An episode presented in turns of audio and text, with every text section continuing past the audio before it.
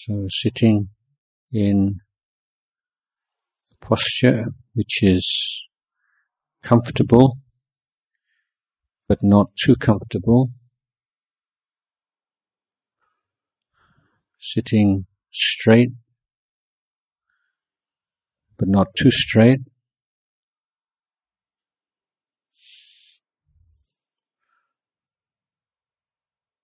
You're sitting too straight, then you'll notice difficulty in breathing.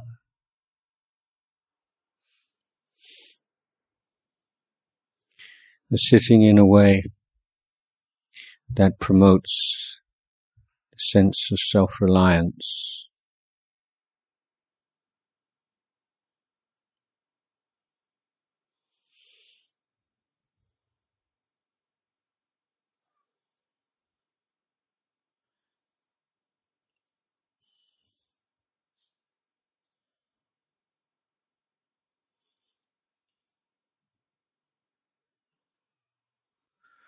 Learning how to put forth effort without strain.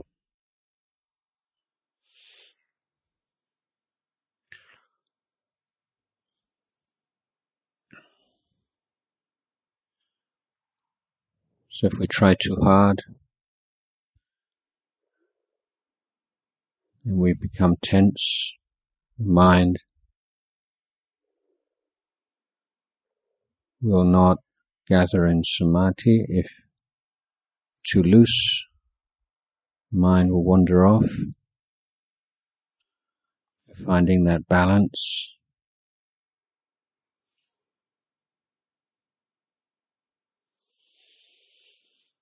In the famous simile, the Buddha compared meditation playing a lute or a stringed instrument. If the string is too tight, you don't get a good sound. String is too loose, you don't get a good sound. You have to tune the string just the right amount of tension.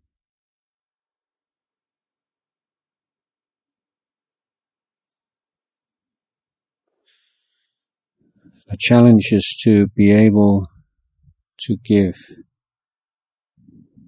an absolute interest and respect for every single breath. So imagining each new breath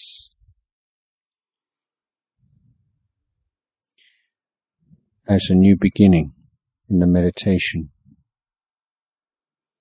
So your goal is not to be mindful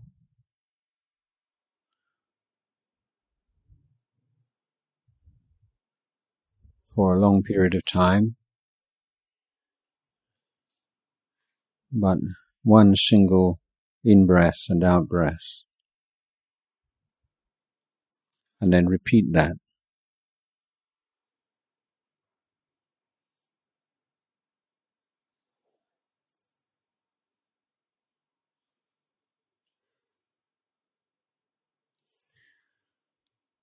So you may compare it to a potter making pots.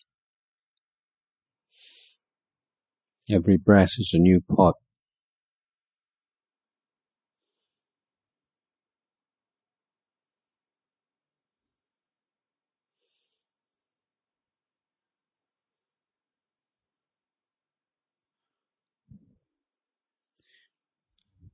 So we've been talking today or been answering questions and had dealing with anger, resentment,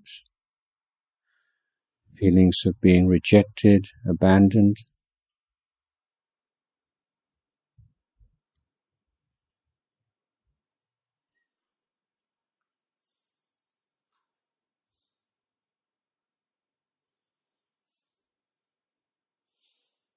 All kinds of negative emotions that are part of normal human life. So how can we develop the inner resources to deal with those kinds of challenges in life?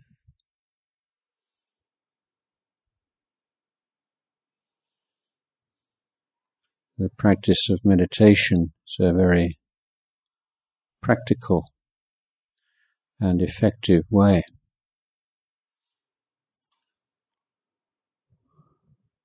Of sustaining awareness in the present moment using an object such as the breath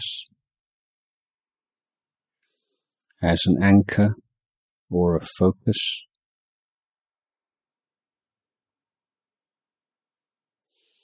And thereby revealing all other mental phenomena as simply mental states that arise and pass away.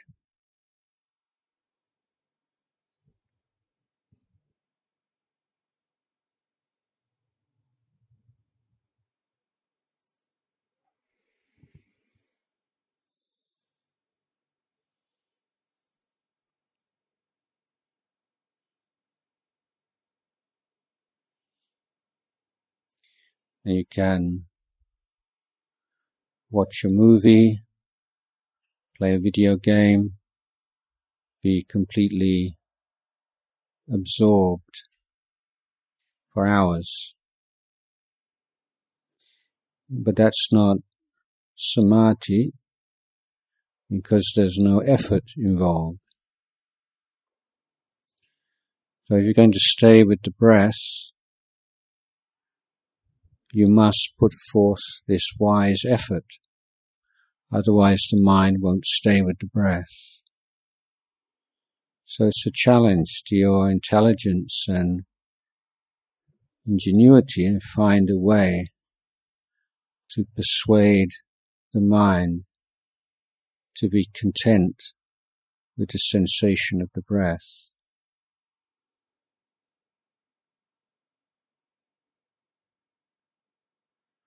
One one reflection which helps involves reflecting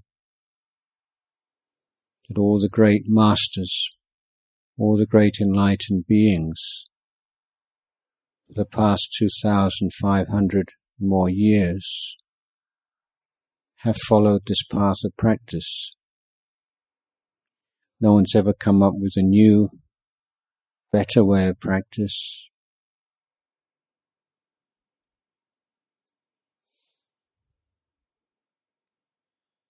This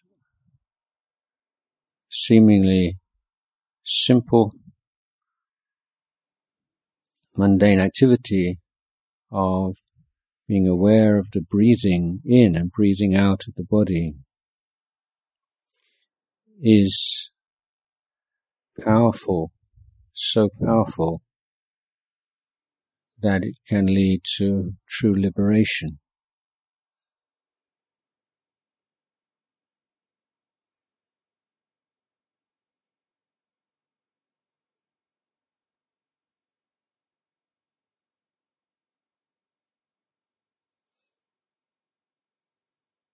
So observe when in the cycle of in breath and out breath, you tend to lose your mindfulness.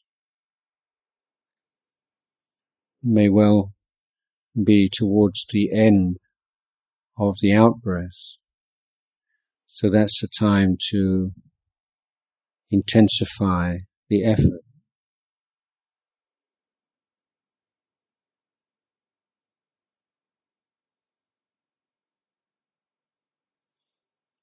The word Buddha means awakened. This is the quality of the mind in meditation. It is wide awake. So if your mind is getting very stiff or blurry, then that is not the path of the Buddha. Path of the Buddha is the mind's very clear and bright. There's a joy in the practice.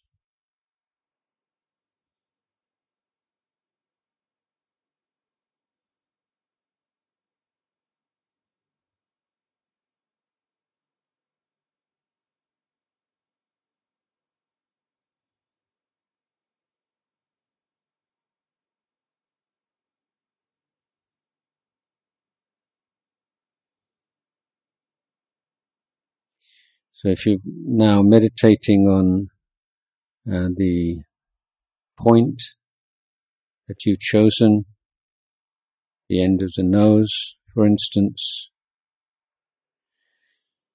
if you find the mind becoming stiff or sleepy, then just return to this full body awareness. It's a way of opening the mind out.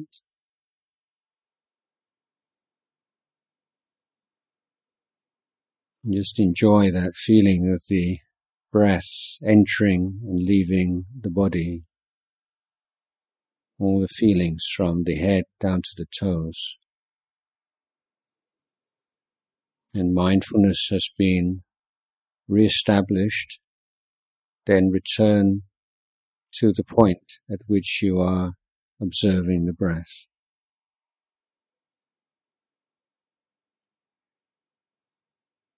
So just one, one in breath at a time, one out breath at a time.